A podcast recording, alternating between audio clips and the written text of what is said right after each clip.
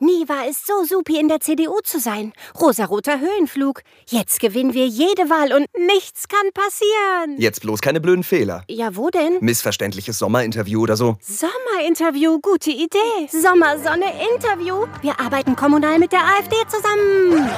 Äh, äh, äh?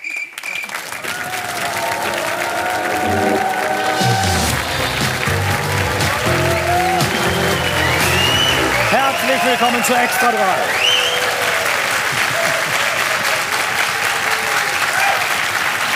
Die AfD eilt gerade von Umfrage hoch zu Umfrage hoch. Auf die Frage, was würden Sie wählen, wenn am Sonntag Bundestagswahl wäre, sagen inzwischen 21 Prozent der Wahlberechtigten die AfD. Viele aus Protest, manche aus Überzeugung, einige nur, weil die NSDAP nun mal nicht auf dem Wahlzettel steht. Was aber oft vergessen wird, nächsten Sonntag ist nicht Bundestagswahl. Sollte man vielleicht auch noch mal erwähnen. Es ist im Moment nur ein Umfrageergebnis, das für die AfD so gut aussieht. Das ist in der Mitte der Legislaturperiode auch gar nicht so ungewöhnlich, dass da eine Regierung am allerunbeliebtesten ist. Das kann sich auch wieder ändern. Also der Zeitpunkt ist ganz wichtig. Wenn Sie Neujahr eine Umfrage machen, was planen Sie für die nächsten zwölf Monate, dann antworten auch 80 Prozent der Deutschen, mehr Sport treiben und weniger saufen. Drei Wochen später ist das vergessen. Die AfD hatte Bundesparteitag in Magdeburg und dann auch noch Europawahlversammlung. Und was mir aufgefallen ist, es gibt keine Flügelkämpfe mehr. Es gibt in der AfD keine Flügelkämpfe mehr. Man kann inzwischen sagen, die Partei ist geschlossen rechtsextrem. Und ohne radikale Statements hat man auch überhaupt keine Chance, da gehört zu werden. Erinnern Sie sich noch an die Leute, die die früher hatten? Bernd Lucke, Frauke Petri, Jörg Meuthen, das waren softe linke Hippies. Zumindest im Vergleich zu Maximilian Krah, dem Spitzenkandidaten der AfD für die Europawahl. Ein beeindruckender Seitenscheitel, oder? Wo habe ich den nur? Wo habe ich den schon mal gesehen? Das war's, ganz genau.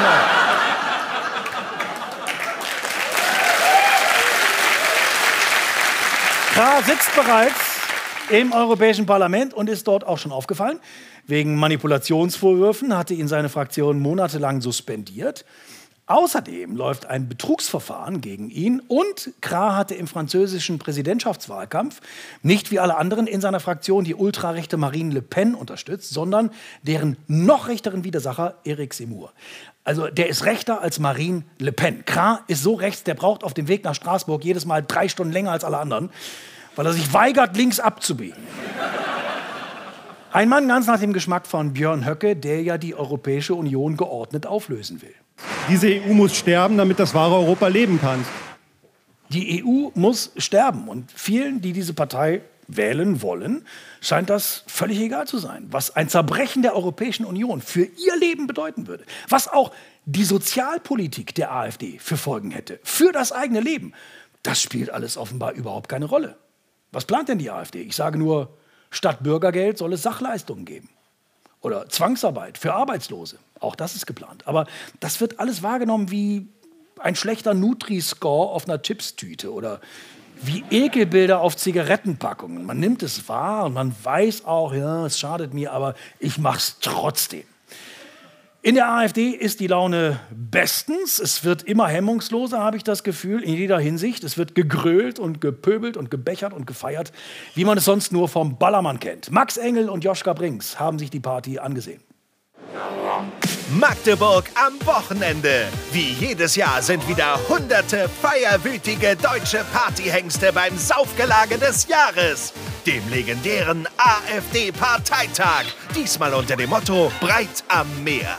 Geile Styles, dufte Sprüche, kernige Typen. Und Kultikone Alice Weidel gibt den Startschuss. Wir haben extrem viel vor der Brust. Wie schon häufiger bei der Partei wird ordentlich gepichelt und da darf die Parteihymne natürlich nicht fehlen. Wir sollten uns viel eher fürchten vor dem menschengemachten Bevölkerungswandel. Ihr werdet diesen Kontinent nicht zu eurer neuen Heimat machen. Die illegale und massenhafte Versorgungszuwanderung aus kulturfremden Regionen. Früh am Tag ist die Stimmung bei den AfD-Thekenkriegern schon besser als auf Gaulands 90. Geburtstag.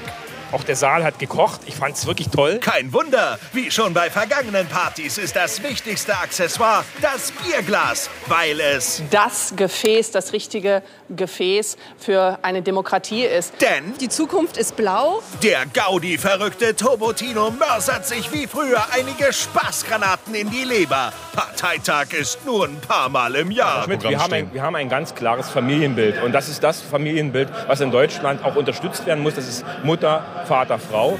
Cola, Fanta, Bier, Krawallbrause in die Fresspappe gekippt wird hier. Zusammen mit Maximilian Krah, dem Ballermann-Shootingstar der AfD. Überall hat man den Leuten nämlich erzählt, man muss sich anpassen, wenn man Erfolg sein will. In Parteikreisen nennt man ihn auch Jan Pillemann-Otze. In einem internen Schulungsvideo gibt er seinen blitzeblauen Kameraden Dating-Tipps mit Erfolgsgarantie. Schau keine Pornos. Wähl nicht die Grünen. Geh raus an die frische Luft. Echte Männer sind rechts. Echte Männer haben Ideale.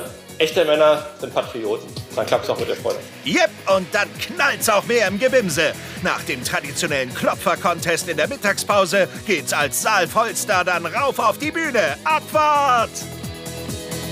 Ihr auch tretet für Ämter an. Hui, da hat die Grammatik schon einen Sitzen. Aber für die AfD in Europa reicht's. Krah gewinnt den Europawahl-Wett-T-Shirt-Contest. Heute Abend wird erstmal gefeiert oder. Mit dem ähm, ganzen Parteitag. Ich, ich klär dann mal das Freibier. Und wer denkt, dass die feiergeilen AfD-Partyschweine nicht wissen, wie man einem Kater begegnet, der rammelt besoffen auch eine Poolnudel. Ich sag immer Stecker raus, Stecker rein und neues Betriebssystem. Und zum Abschluss wird noch ein geiler Hit gepumpt. Aber in Brüssel wird keine deutsche Musik gespielt. Es wird dort eine ausländische Katzenmusik gespielt, die unseren Ohren wehtut. Also bis demnächst und immer ordentlich einen in die Rüstung römern. Tschö!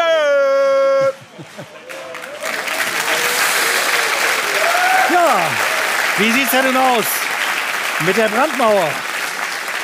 Wie viel sieht Ihre Brandmauer zur AfD? Wie sieht's aus? Ich würde sagen, zurzeit steht sie wieder, die Brandmauer. Allerdings brennt es jetzt bei der CDU.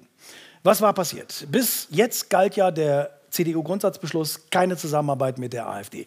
Bis Friedrich Merz im Sommerinterview einfach mal spontan ein Loch in die Brandmauer gekloppt hat.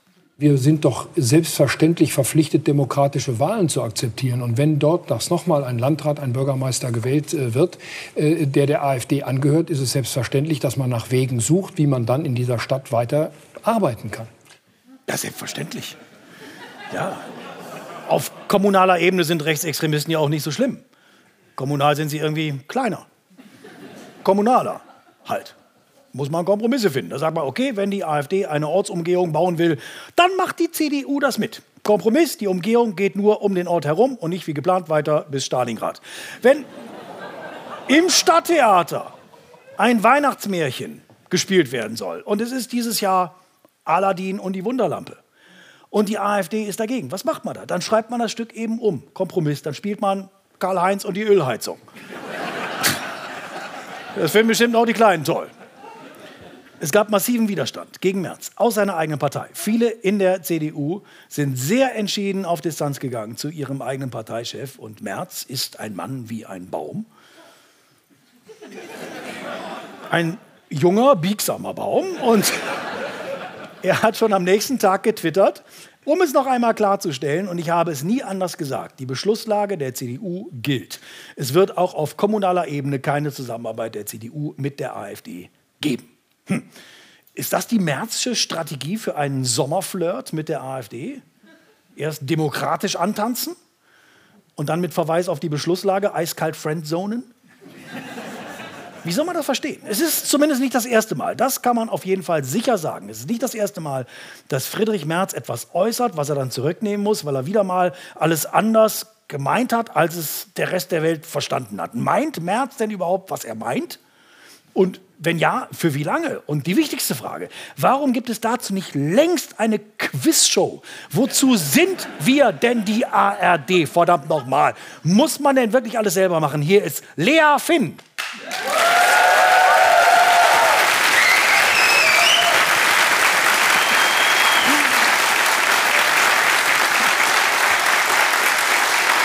Christian, Hallo. sind Sie gut vorbereitet? Ich denke ja. Das wird Ihnen eh nicht helfen, denn wir spielen Verstehen Sie März.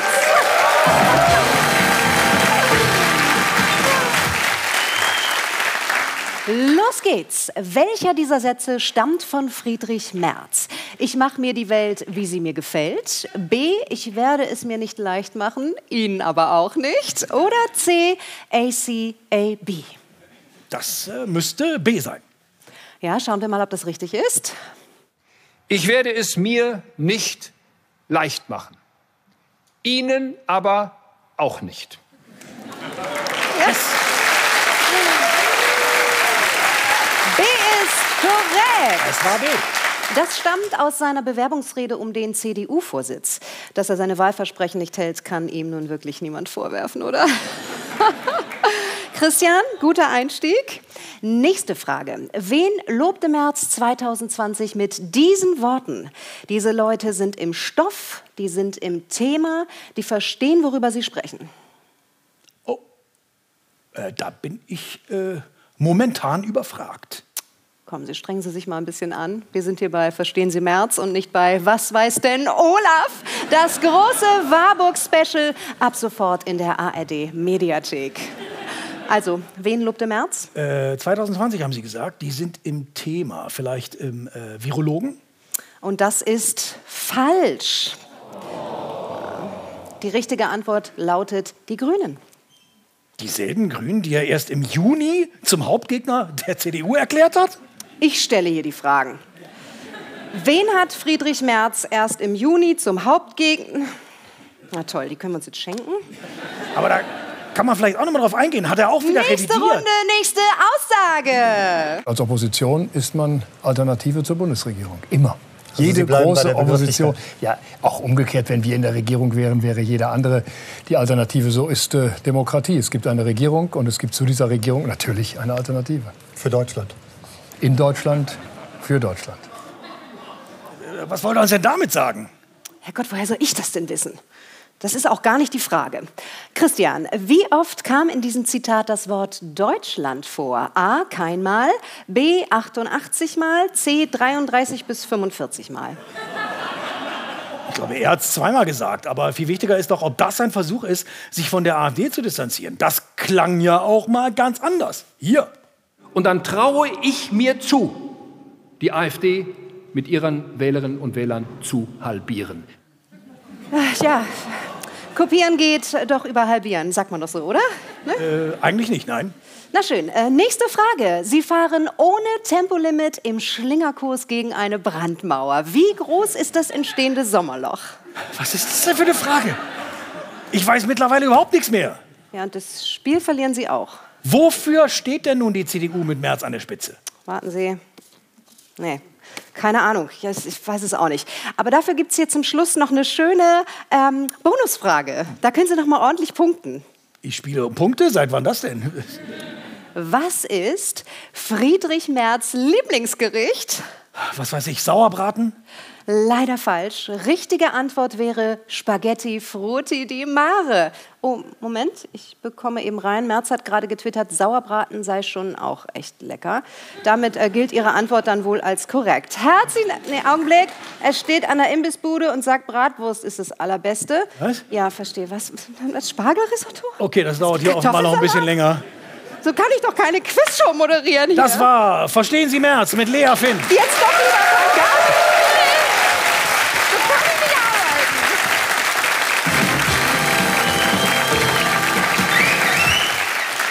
Ich behaupte, Merz sucht sehr ungeschickt, aber trotzdem ganz bewusst die Nähe zu AfD-Narrativen. Was wollte er noch gleich deutlich machen? Dass wir wirklich eine Alternative für Deutschland mit Substanz sind. Welche Substanz das ist, weiß ich auch nicht, aber offenbar hat er sie geraucht. Was soll das? Ein Zehn-Punkte-Plan der CDU hat Merz Agenda für Deutschland genannt, abgekürzt AfD. Der zeckt sich heimlich ran an die Rechtsextremen in der Hoffnung, dass die Leute es einfach verwechseln. Wie so ein halbseidener Straßenhändler, der am Rand der Fußgängerzone gefälschte Kleidungsstücke vertickt. Klar, die, äh, die CDU ist eine Partei, die das immer schon gemacht hat. Nee, die hat immer das gemacht, was gerade ankam. Was ist denn der Markenkern der CDU? Was macht diese Partei wirklich aus? Der Markenkern ist, wir mögen Schweinefleisch und regieren gern. Ende. Also hat die CDU in ihrer Geschichte schon die SPD kopiert, sie haben auch mal die Grünen kopiert und jetzt kopiert sie eben die AfD. In dieses Bild passt, finde ich, auch die Aussage des stellvertretenden Fraktionschefs Thorsten Frei, der dafür plädiert, das Individualrecht auf Asyl abzuschaffen und durch Kontingente zu ersetzen. Jetzt ist natürlich die Frage, ob der Krieg in Syrien gestoppt wird, wenn Herr Frei bei Assad anruft und sagt, dass das Kontingent an Menschenrechten für dieses Jahr aufgebraucht ist. Vielleicht brauchen wir auch für andere Grundrechte ein Kontingent, zum Beispiel beim Recht auf freie Rede. Da kann es auch sein, dass man Herrn Frei irgendwann sagen muss, sorry, bitte erst nächstes Jahr wieder den Mund aufmachen. Dieses Jahr ist das Recht begrenzt. Bezeichnend finde ich auch die Ernennung des neuen CDU-Generalsekretärs Carsten Linnemann. Den kannten viele noch gar nicht. Viele dachten, Linnemann, Linnemann, das ist der Typ, der mit dem Papst in Wuppertal eine Herrenboutique eröffnen wollte. Nein, ist der neue Generalsekretär. Carsten Linnemann hat dann auch gleich mit radikalen Thesen losgelegt. Erstmal will er das Bürgergeld in seiner jetzigen Form streichen. Dann hat er gefordert Schnellverfahren bei Delikten in Schwimmbädern. Dann hat er gesagt, Zuwanderung ist nicht das richtige Mittel, um dem Fachkräftemangel in Deutschland beizukommen. Ja, was denn sonst? Auch die CDU bräuchte dringend Fachkräfte. Natürlich. Merkt man doch. Die Partei wird seit zwei Jahren von einem Amateur geführt. Überall fehlen Leute. In der Pflege, in der Gastronomie, im Baugewerbe, im deutschen Mittelfeld. Überall. Immer weniger. Jugendliche, immer weniger Jugendliche haben Lust auf diese Berufe, immer mehr sagen, nein, ich werde nicht Handwerkerin oder Pfleger, das ist mir zu wenig Anerkennung. Ich will einen seriösen Beruf, wie meine Freunde einen haben. Ich verkaufe Fotos von meinen Füßen und damit werde ich dann schweinereich. es gab ja vielfache Versuche der Politik, daran etwas zu ändern. Und da danke ich meinem äh, Kollegen Arbeitsminister Hubertus Heil vor allen Dingen für das wirklich vorbildliche und großartige Aus- und Weiterbildungsgesetz, was junge Leute, junge Menschen in Deutschland befähigt, einen echten Abschluss und damit eine echte Chance auf dem Arbeitsmarkt zu haben. Wir können es uns nicht leisten, das Potenzial der jungen Menschen in Deutschland liegen zu lassen, meine Damen und Herren. Okay, der. Äh der Schnitt war unglücklich. Es, es sieht so aus, als würde hier die Motivation fehlen, aber man hat sie wohl in einem unglücklichen Moment erwischt. Ich bin sicher, auch da ist ganz, ganz viel Potenzial. Nur, nur so viele Menschen im arbeitsfähigen Alter haben wir ja auch gar nicht mehr in Deutschland. Aus diesem Grund gibt es nun ein neues Fachkräfte- Einwanderungsgesetz. Äh, bald soll es schon losgehen. Die Faxgeräte glühen schon vor.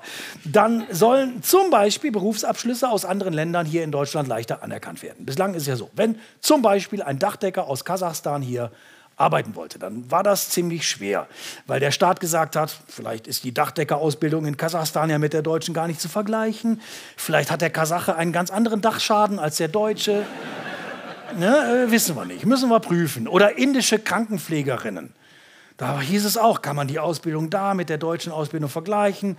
Ja, da dachte man sich, in der traditionellen ayurvedischen Heilkunde wird ja zum Beispiel medizinisch zwischen Frauen und Männern unterschieden. In der deutschen Medizin wird zwischen Privatpatienten und Kassenpatienten unterschieden. Das ist eine ganz andere Herangehensweise, ganz andere Denke.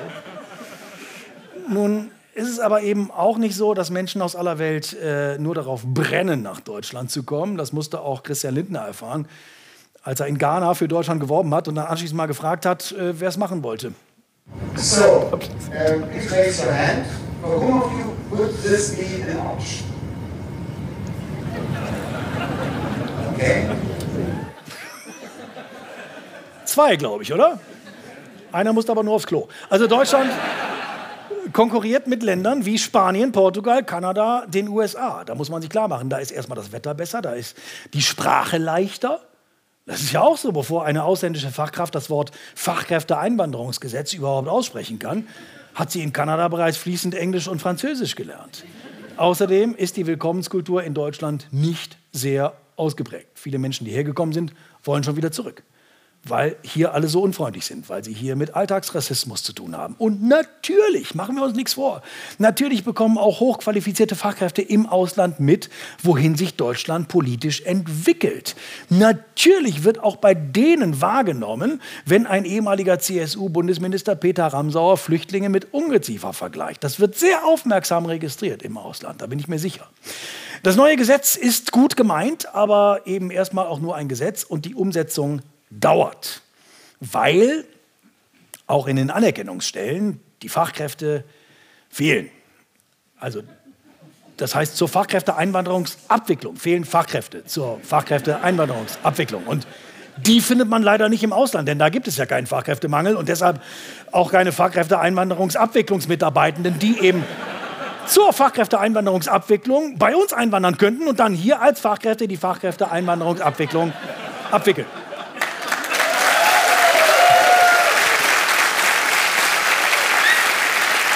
Es wird also vermutlich noch eine Zeit lang sehr kompliziert bleiben. Hier ist der reale Irrsinn von Martina Hauschild. Jan-Ole Hoffmann ist so dankbar. Der Hamburger Kaffeehausbetreiber hat nämlich sehr lange eine Konditorin gesucht und die Arbeitsagentur hat mal eben schnell geholfen. Zack, bumm. Die Arbeitsagentur hat mir eine Konditorin vermittelt aus dem Iran die ich kennengelernt habe über eine Videokonferenz. Komplett auf Deutsch, was fantastisch war. Also ich war beeindruckt von der Dame und wollte sie unbedingt einstellen. Gar kein Problem, Herr Hoffmann, sagt die Arbeitsagentur. Die Arbeitsagentur sagte, das wäre alles ganz einfach, aber dann fing das Drama erst an. Ja, immer schön langsam. Frau Agayamali aus dem Iran muss natürlich erstmal ihre Ausbildungsunterlagen und Bescheinigungen übersetzen und in Deutschland einreichen deutsche äh, Sprachzertifikat, Abiturabschluss, Universitätszertifikat, Erfahrungen in diesem Bereich, äh, Zertifikat. Das muss natürlich genau geprüft werden und kann etwas dauern. Aber der Anerkennungsbescheid für den Berufsabschluss von der Handwerkskammer kam schon nach neun Monaten gegen eine kleine Gebühr.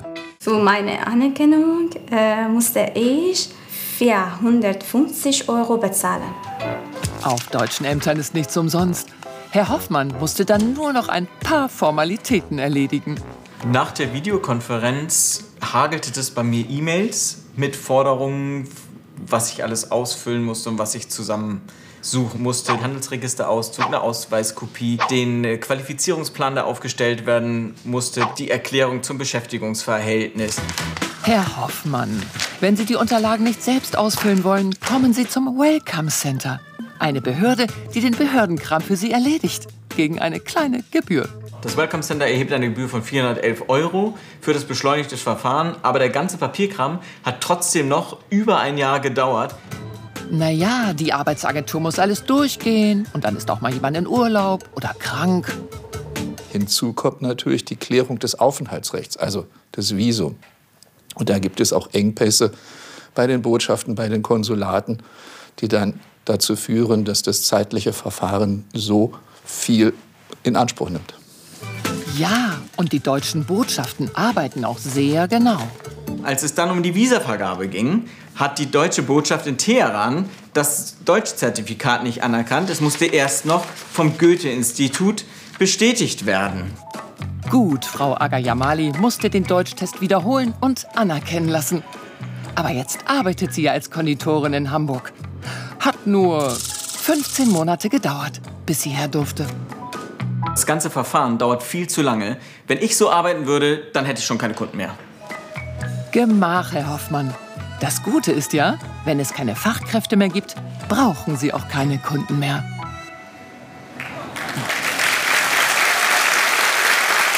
Ich habe ja lange gedacht, die Demokratie, das ist der Topseller der westlichen Welt. Unsere Gesellschaftsform ist so überlegen.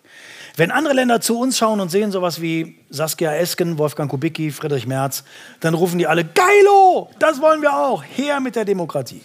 Leider ist es nicht der Fall. In vielen demokratischen Staaten sind Parteien und Regierende gerade sehr erfolgreich dabei, die demokratischen Institutionen zu schwächen. In Polen, in Ungarn, in der Türkei, jetzt auch noch in Israel.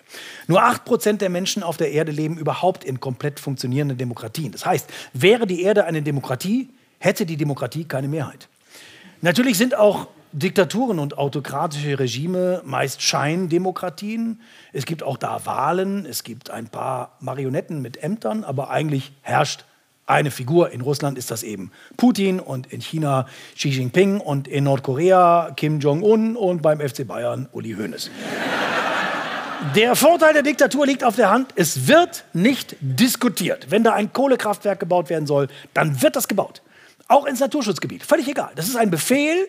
Wer sich dem Befehl fügt, der hat ein angenehmes Leben, kriegt keinen Ärger. Wer sich dem Befehl verweigert, bekommt ein Zeitfenster gesetzt, um über seine Haltung nochmal nachzudenken. Meistens ist das Fenster vergittert.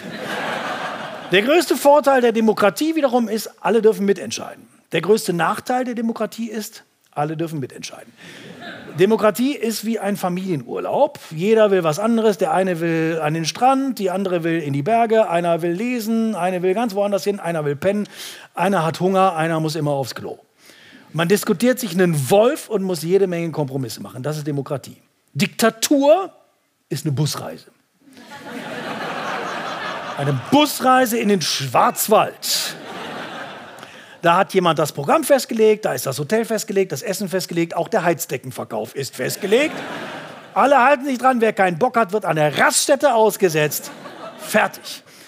Diktaturen werden meist nur durch Revolutionen abgeschafft. Diese Revolutionen hatten zum Teil schlimme Konsequenzen. Die französische Revolution zum Beispiel, Guillotine. Die russische Revolution, Bürgerkrieg. Die Revolution in Deutschland, 89, 90. Wolfgang Lippert übernimmt Wetten das. Demokratien enden anders, unauffälliger, leiser. Erstmal durch Wahlen. Die Demokratie ist ja eine Staatsform, in der sogar Menschen gewählt werden können, die die Demokratie abschaffen wollen. Das heißt, im System ist schon eingebaut, dass sich das System selbst zerstören kann. Wie bei einem Betriebssystem von Microsoft. Wer da mal versehentlich eine Systemdatei gelöscht hat, weiß, was das bedeutet. Das System trägt seinen eigenen Selbstvernichtungsmechanismus in sich. Und wenn Demokratiefeinde erstmal gewählt worden sind, dann schrauben sie bevorzugt an der Justiz herum. Da, wo es die Verfassung erlaubt, wird dann dran herumgeschraubt. Dann werden neue Richter ernannt, dann werden neue Kammern geschaffen und so werden dann peu à peu die Parlamente ausgeschaltet. Anders gesagt, Demokratie ist wie ein Fitnessstudio. Es reicht nicht, wenn man passiv angemeldet ist. Wenn man nicht hingeht und mitmacht, lässt irgendwann die Kraft nach. Demokratie bedeutet auch, dass es zu Meinungen Gegenmeinungen gibt. Wenn jemand sagt, dass Wurstgrillen super ist und dass er oder sie gerne Deutsch so spricht wie in der Goethezeit, ist das sein gutes Recht. Wenn jemand sagt, dass Wurstgrillen ungesund ist und obendrein klimaschädlich und er oder sie gerne gendert, ist das auch ein gutes Recht. Es bedeutet nicht, dass der eine dem anderen etwas verbieten will. Es sind zwei Meinungen, denen halt widersprochen wird.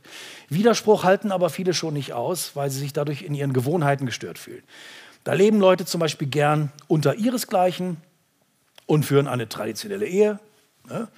Mutter, Vater, Frau und äh, gucken gern den Bergdoktor. Dagegen ist nichts zu sagen. Die werden dann aber wütend, wenn sie im Fernsehen sehen, wie bunt Deutschland dargestellt wird. Da sieht man auf einmal Patchwork-Familien und der Bergdoktor ist lesbisch. Wo kommen wir denn dahin? Andere wiederum essen kein Sushi mehr, weil das kulturelle Aneignung ist und nennen jeden, der es doch macht, ein Nazi und finden alle scheiße, die das doof finden. Ich denke ja, es ist wichtig, dass zumindest diejenigen, die am Fortbestand der Demokratie interessiert sind, dass die miteinander noch reden können. Es gibt aber eben auch eine starke Tendenz dazu, sich immer mehr abzugrenzen. Christina Schlag hat dazu wie immer eine sehr eigene Meinung. Das will wieder keiner hören, aber können wir mal über Identität reden? Polarisierendes Thema, ich weiß, egal. Deshalb mache ich's. Identität, das weiß ja jeder, ist das, was auf dem BRD GmbH Personalausweis steht. Deshalb fragt die Polizei ja auch danach, wenn man angehalten wurde, weil man mal wieder besoffen Auto gefahren ist. Soweit so banal. Identität ist aber nicht nur Größe, Augenfarbe und Fingerabdruck, sie ist zum Beispiel auch Uniform und Fahrverhalten. Aber vor allem ist sie eins. Opfer von freiwilligem Schubladendenken. Borussia Dortmund gegen Schalke 04, Männer gegen Frauen, Boomer gegen Millennials, Fliegenzuchtverein gegen Fröschezuchtverein, AfD gegen alle. Es liegt in der Natur jeder Gesellschaft, dass ihre Mitglieder das Möglichkeitenchaos vereinfachen, ordnen und sich zugehörig fühlen möchten. Dann ist man nicht mehr allein, sondern eben gemeinsam einsam. Das ist auch erstmal nicht schlimm. Also zumindest Meistens. Allerdings kann man es mit der Identität wie mit dem Schnaps beim Frühstück auch übertreiben. Je mehr ich mich mit einer Gruppe, Idee, Eigenschaft oder Sache identifiziere, desto mehr schließe ich andere Gruppen, Ideen, Eigenschaften oder Sachen eben aus. Identität ist nach innen hin sinnstiftend, nach außen hin abgrenzend. Sie liefert Stabilität und Sicherheit, hat aber auch ihren Preis. Denn was Sicherheit stiftet, muss auch verteidigt werden. Das führt dazu, dass viele Menschen beim geringsten Furzkritik anfangen, für ihre Identität zu kämpfen. Freiwillig, ohne Einberufungsbescheid. Das schlägt den Gegner ironischerweise nicht in die Flucht, sondern lässt ihn erstarken. Der Angriff füttert seine Identität wie die Wendlers die Boulevardpresse. Die Fronten verhärten sich und ehe man sich versieht, liegt man auf verschiedenen Seiten im selben Graben. Hoppala. Keiner will mehr mit dem anderen reden. Wie sinnvoll das für den gesellschaftlichen Zusammenhalt ist, kann man an einer Hand abzählen. Null. Und obwohl mehr Identität noch nie ein Problem gelöst hat, tendieren wir insbesondere in Krisenzeiten dazu, unser Sicherheitsbedürfnis durch noch kleinteiligere und radikalere Definitionen zu stillen. Ich bin links, du bist rechts. Ich bin fürs Gendern, du dagegen. Für Wissenschaft, gegen Esoterik, gegen Atomkraft, für den Rotmilan. Du bist ein Mann, ich bin non-binär. Du sapiosexuell, ich vegetarisch, du züchtest Würmer, ich mag Volksmusik. Ja, da weiß man, woran man ist und äh, was man nicht will. Und am Ende macht man dann sowas. Da bleibt nur noch zu hoffen, dass wir das irgendwann als Problem identifizieren und uns wieder auf den kleinsten gemeinsamen Nenner zurückbesinnen, der da wäre, wir sind alle sterbliche Menschen auf einem Planeten in einem unergründlichen Universum. Der Rest identifiziert sich als konstruiert. So viel ist sicher. Ein Film von Christina Schlag und Janosch Dinglinger. Haben Sie schon mal vom Lippenstiftindex gehört? In wirtschaftlich schlechten Zeiten wird mehr Lippenstift verkauft als in guten Zeiten. Ehrlich. Das habe ich bei Focus Online gelesen. Also muss es, also weiß ich auch nicht genau, ob es stimmt. Aber sollte es stimmen, muss es um unsere Zeit verdammt schlecht bestellt sein. Denn kaum eine Branche boomt gerade so wie die Kosmetikindustrie. Im Jahr 2022 lag der Umsatz bei Kosmetik- und Körperpflegeartikeln in Deutschland bei insgesamt rund 15,8 Milliarden Euro, Tendenz steigend. An den Mann und an die Frau gebracht und heutzutage auch oft an das Kind gebracht, wird das Zeug immer häufiger durch geschicktes Influencer-Marketing. Also eine Influencerin oder ein Influencer erhält Provision durch Affiliate-Links, die dann direkt zum Produkt führen. Influencer sind nichts anderes als Tür-zu-Tür-Verkäufer im Homeoffice. An der Haustür würde man die nie reinlassen. Ne? Hallo meine Lieben, heute stelle ich euch den neuen Concealer vor. Nein, bitte nicht. Da rede ich lieber mit den Zeugen Jehovas. Es gibt Get Ready With Me Videos. Leute filmen sich dabei, wie sie sich schminken. Meine Haare sind nass, ich bin ungeschminkt, das heißt, es wird wieder ein Get Ready With Me geben. Wenn ich jetzt einfach super irgendwie so cute aussehen will, nehme ich einen richtig fluffigen großen Blushpinsel und wenn ich so ein bisschen more serious aussehen will, nehme ich einen kleinen Blushpinsel. Wie zum Beispiel diesen hier. Der ist jetzt auch von BH Cosmetics. Jetzt machen wir ein Speedy Gonzales Level. Bronzer. Charlotte Tilbury. Der beste für ein flawless Bronzer Finish. Denselben Pinsel nehme ich jetzt für mein Cupid's Bow, für mein Lippenherz. Denn jetzt sind die Lippen dran. Und zwar benutze ich dafür den Kylie Lip Kit Lipstick Kit Lip Lip in der Farbe Kylie. Und mua, bis zum nächsten Mal. Tschüss. Und ich denke immer, äh,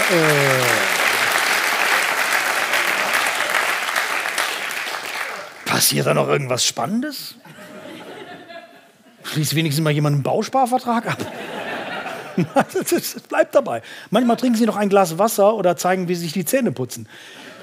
Es ist natürlich komplett oberflächlich, sich den ganzen Tag um sein Aussehen zu kümmern. Und das hat die Generation Z verstanden.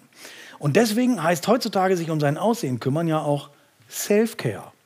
Es ist alles Care geworden. Self-Care, Skin-Care, Care-Paket, Care-Woche, immer Care. Und Care heißt ja noch viel mehr als früher. Du bist hässlich, selber schuld. Mach doch Skin-Care. Das hat auch viel mit Self-Empowerment zu tun. Da gibt es so tolle Produkte. Ja. Fragt nur mal unseren Skinfluencer, Jakob Leube. Hi Leute, in dem Video heute möchte ich euch mal ganz kurz meine kleine tägliche Skincare-Routine zeigen mit einem ultimativen Tipp am Ende für sensible Haut. Let's glow. Das geht ganz fix und easy. Ich benutze zuallererst einen Cleanser. Der macht meine Haut ready für eine Green Tea Extreme Cream. Die bereitet die Haut dann vor für mein Advanced Multi Recovery Skincare Triple Retinol Serum. Das kann die Haut busy austrocknen. Deshalb danach eine Hydrating Gel to Cream. Feines Hautbild durch Niacinamid. Oder wie ich sage, Niacinamide. Wirkstoffe am besten immer auf Englisch aussprechen. Es gibt einem einfach ein geileres Peeling. Feeling. Kurz Orangenblütenwasser, das riecht einfach geil. Dann ist die Haut aber schon sehr feucht. Deshalb ähm, danach ein Toner. Ne? Da ist ein bisschen Alkohol drin, aber das hilft eben der Haut wieder komplett auszutrocknen. Und ein bisschen Alkohol ist auch immer nice. Beauty Expert Deep Tissue Essence Oil. Lippenpflege nicht vergessen. Hyaluronsäuremaske. Totes Meersalzmaske. Batman-Maske. Dann mache ich die Intensive Lifting Rich Optimal Refresh Scientific Eye Cream Nanotech Pro drauf. Kostet 149,99. Aber so, so gut. Hm, Nochmal hier im Anschluss ein bisschen Glykolsäure. Das macht tote Hautschuppen weg. Das ist einfach für den Glow. Dann mein Acid Booster. Das äh, ist gegen Rötung. Dann schmiere ich Moisturizer drauf. Dann schmiere ich Vegan Rejuvenating Gesichtscreme drauf. Dann schmiere ich Marmelade drauf. Also hier. ein kleines Hungerloch mittlerweile. Dann noch Sonnencreme. So, so wichtig, Leute. UV-Licht macht die meisten Falten. Und das war sie auch schon. Meine kleine Skincare-Routine. Leute, ganz, ganz wichtiger Hinweis. Ähm, für alle, die bei so viel Skincare lieben, ein paar Rötungen, Reizungen, Allergien, Ausschlag entwickeln. Was eure Haut dann einfach mal braucht, ist eine Creme. Und zwar die Creme de la Creme. Die pflegt und heilt eure Haut nach der Skincare-Routine. Bei den anonymen Hautcremesüchtigen hat mir einer die Creme de la Creme empfohlen und ich muss sagen, die hat mir echt geholfen. Ich benutze die jetzt auch mehrmals die Stunde. Meine Tochter ist zwölf und benutzt schon viel zu viele Cremes. Deswegen habe ich jetzt die Creme de la Creme gekauft, weil man muss echt aufpassen, gerade in jungen Jahren und gerade bei Mädchen. Zu viel Creme ist einfach nicht gut. Alles, was meine Haut jetzt braucht, ist eine Creme. Das wurde mir zugeschickt, ich habe es getestet und ich kann es wirklich total empfehlen. Es gibt eine für morgens, eine für abends und mit dem Rabattcode Teufelskreis gibt es jetzt 20%. Let's glow.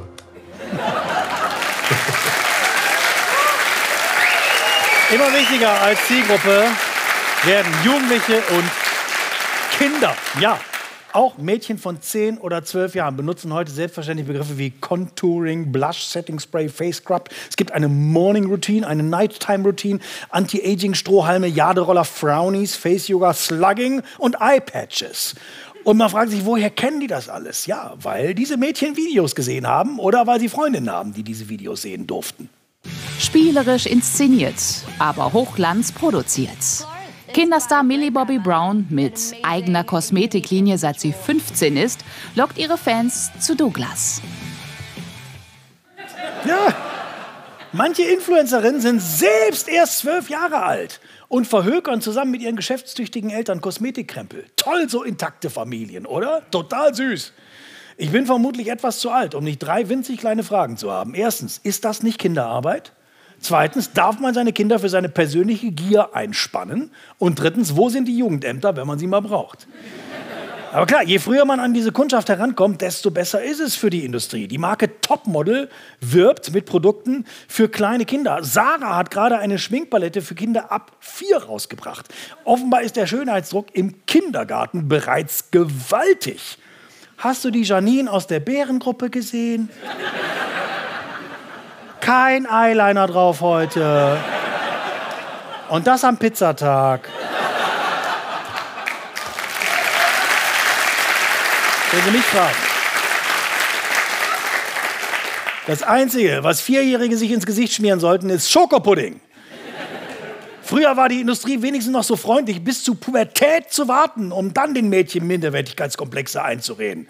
Heute, Vierjährige, muss man sich da nicht gewaltige Sorgen machen. Nein, sagt unsere Reporterin Caro Corneli, sie war für uns auf der Kosmetika in Hannover. Junge Mädchen, die keine Schminkerfahrung haben, sind für den ersten Arbeitsmarkt eigentlich nicht zu gebrauchen. Die Konkurrenz schminkt sich. Nennen Sie mich progressiv, aber ich finde, Kinder sollten auf dem Arbeitsmarkt die gleichen Chancen haben wie richtige Menschen. Diese Messe hier, die Kosmetika, die kümmert sich um die Zukunft der Jugend.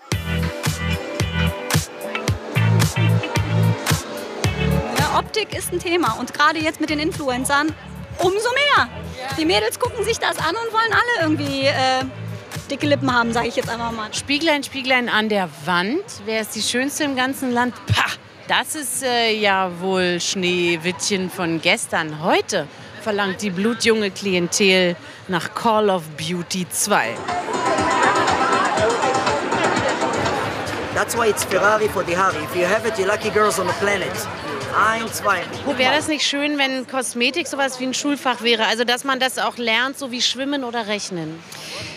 Ah, Ja, und was machen wir dann mit dem Gendern? Weil da müssen ja die Jungs auch schminken lernen.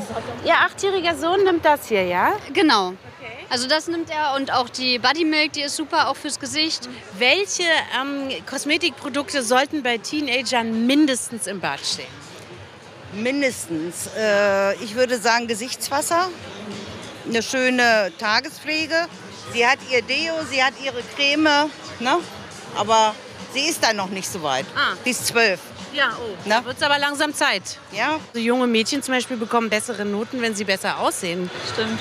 Zum Beispiel Peptide, die wirken ja richtig gut in der Haut. Habe ich aber Peptide in einer Creme drinnen, wo auch... Ich kenne nur Pepsi, ich habe das noch nie gehört.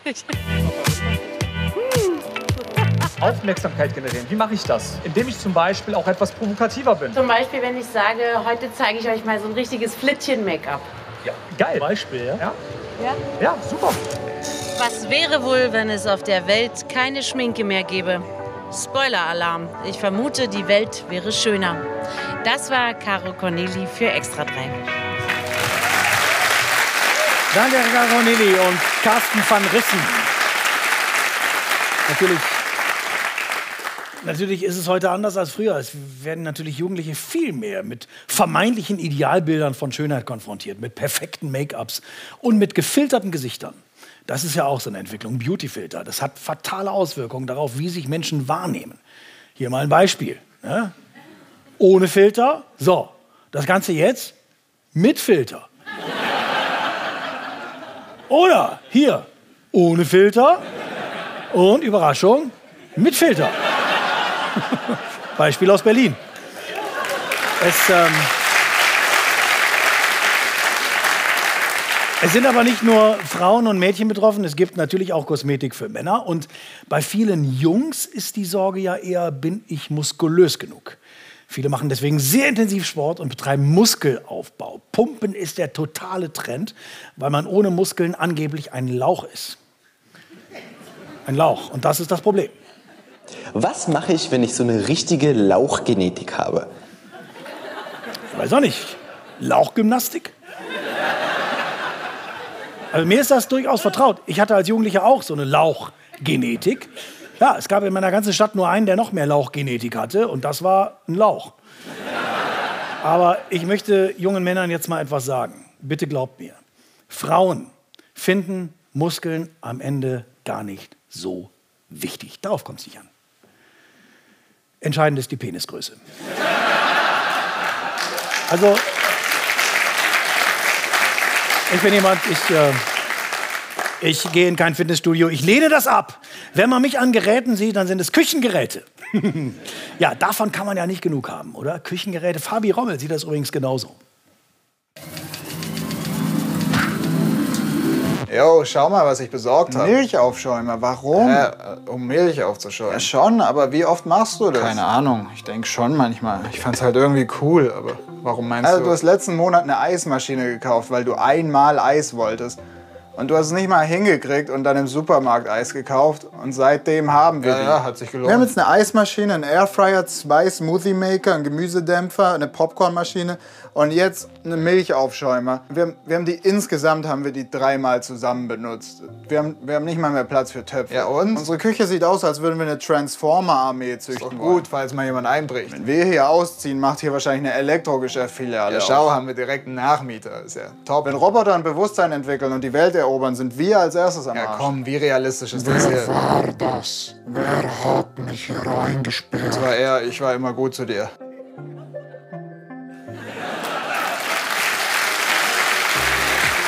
Das war Extra 3 für diese Woche. Aber Am nächsten Donnerstag geht es ja schon wieder weiter und am Donnerstag danach geht es auch weiter und dann wieder und wieder. Was bin ich froh, dass die Sommerpause vorbei ist. In der ARD-Mediathek finden Sie uns sowieso jederzeit. Jetzt kommt Inas Nacht. Bis bald.